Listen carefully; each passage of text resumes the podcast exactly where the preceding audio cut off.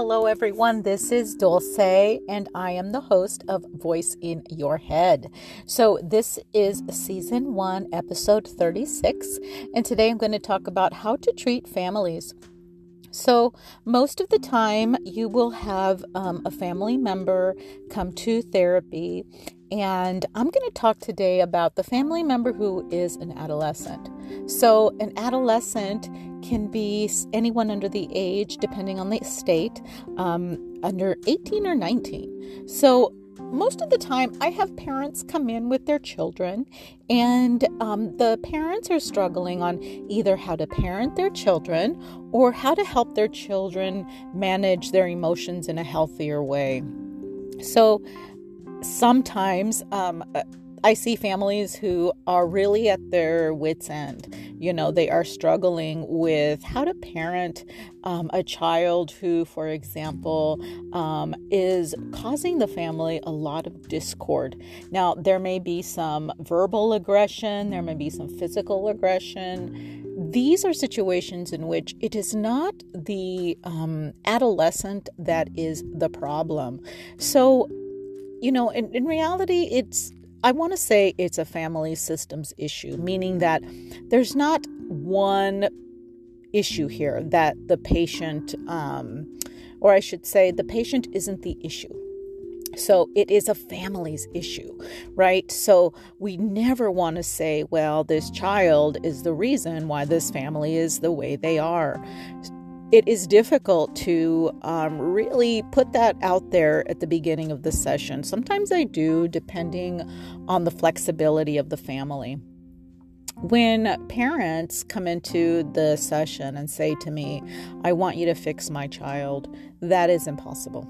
Uh, that is not a clinician's job to quote unquote fix a person. Um, there's a variety of ways that we can treat adolescents. Um, sometimes uh, medication may need to be um, a subject that the parents and the child can discuss. Um, I talk about a biological predisposition to mental illness and substance use and alcohol use.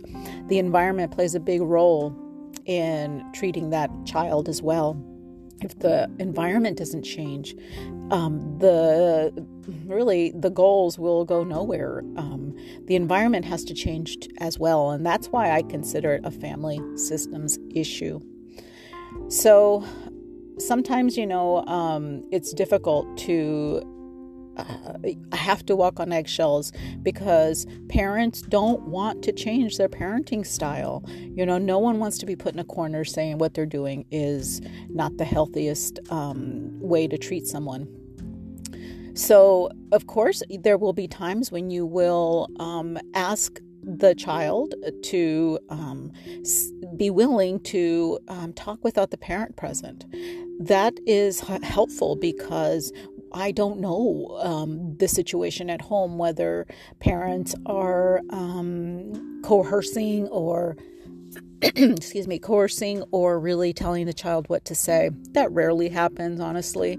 Um, most of the time, I can figure out when a person is being manipulative, and children don't. Um, that is hard, a harsh word for kids.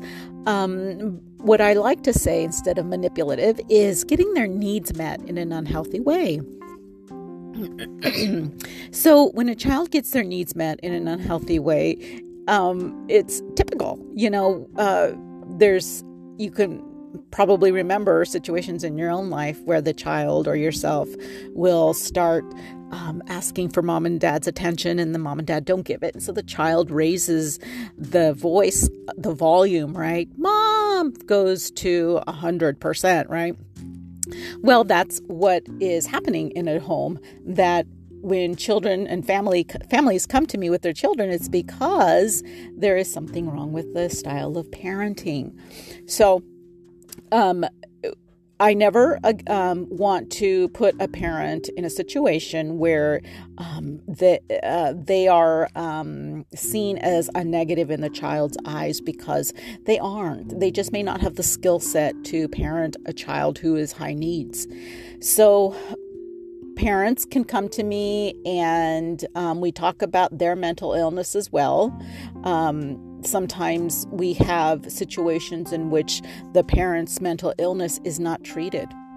Um, that is also a conversation in family therapy. So I really enjoy family therapy. I think what I'll do is I'll end it here and I'll create a part two of um, family therapy and family systems issue. Thank you so much for joining me today. Uh, this is Voice in Your Head, and I hope you have a great day. Bye bye.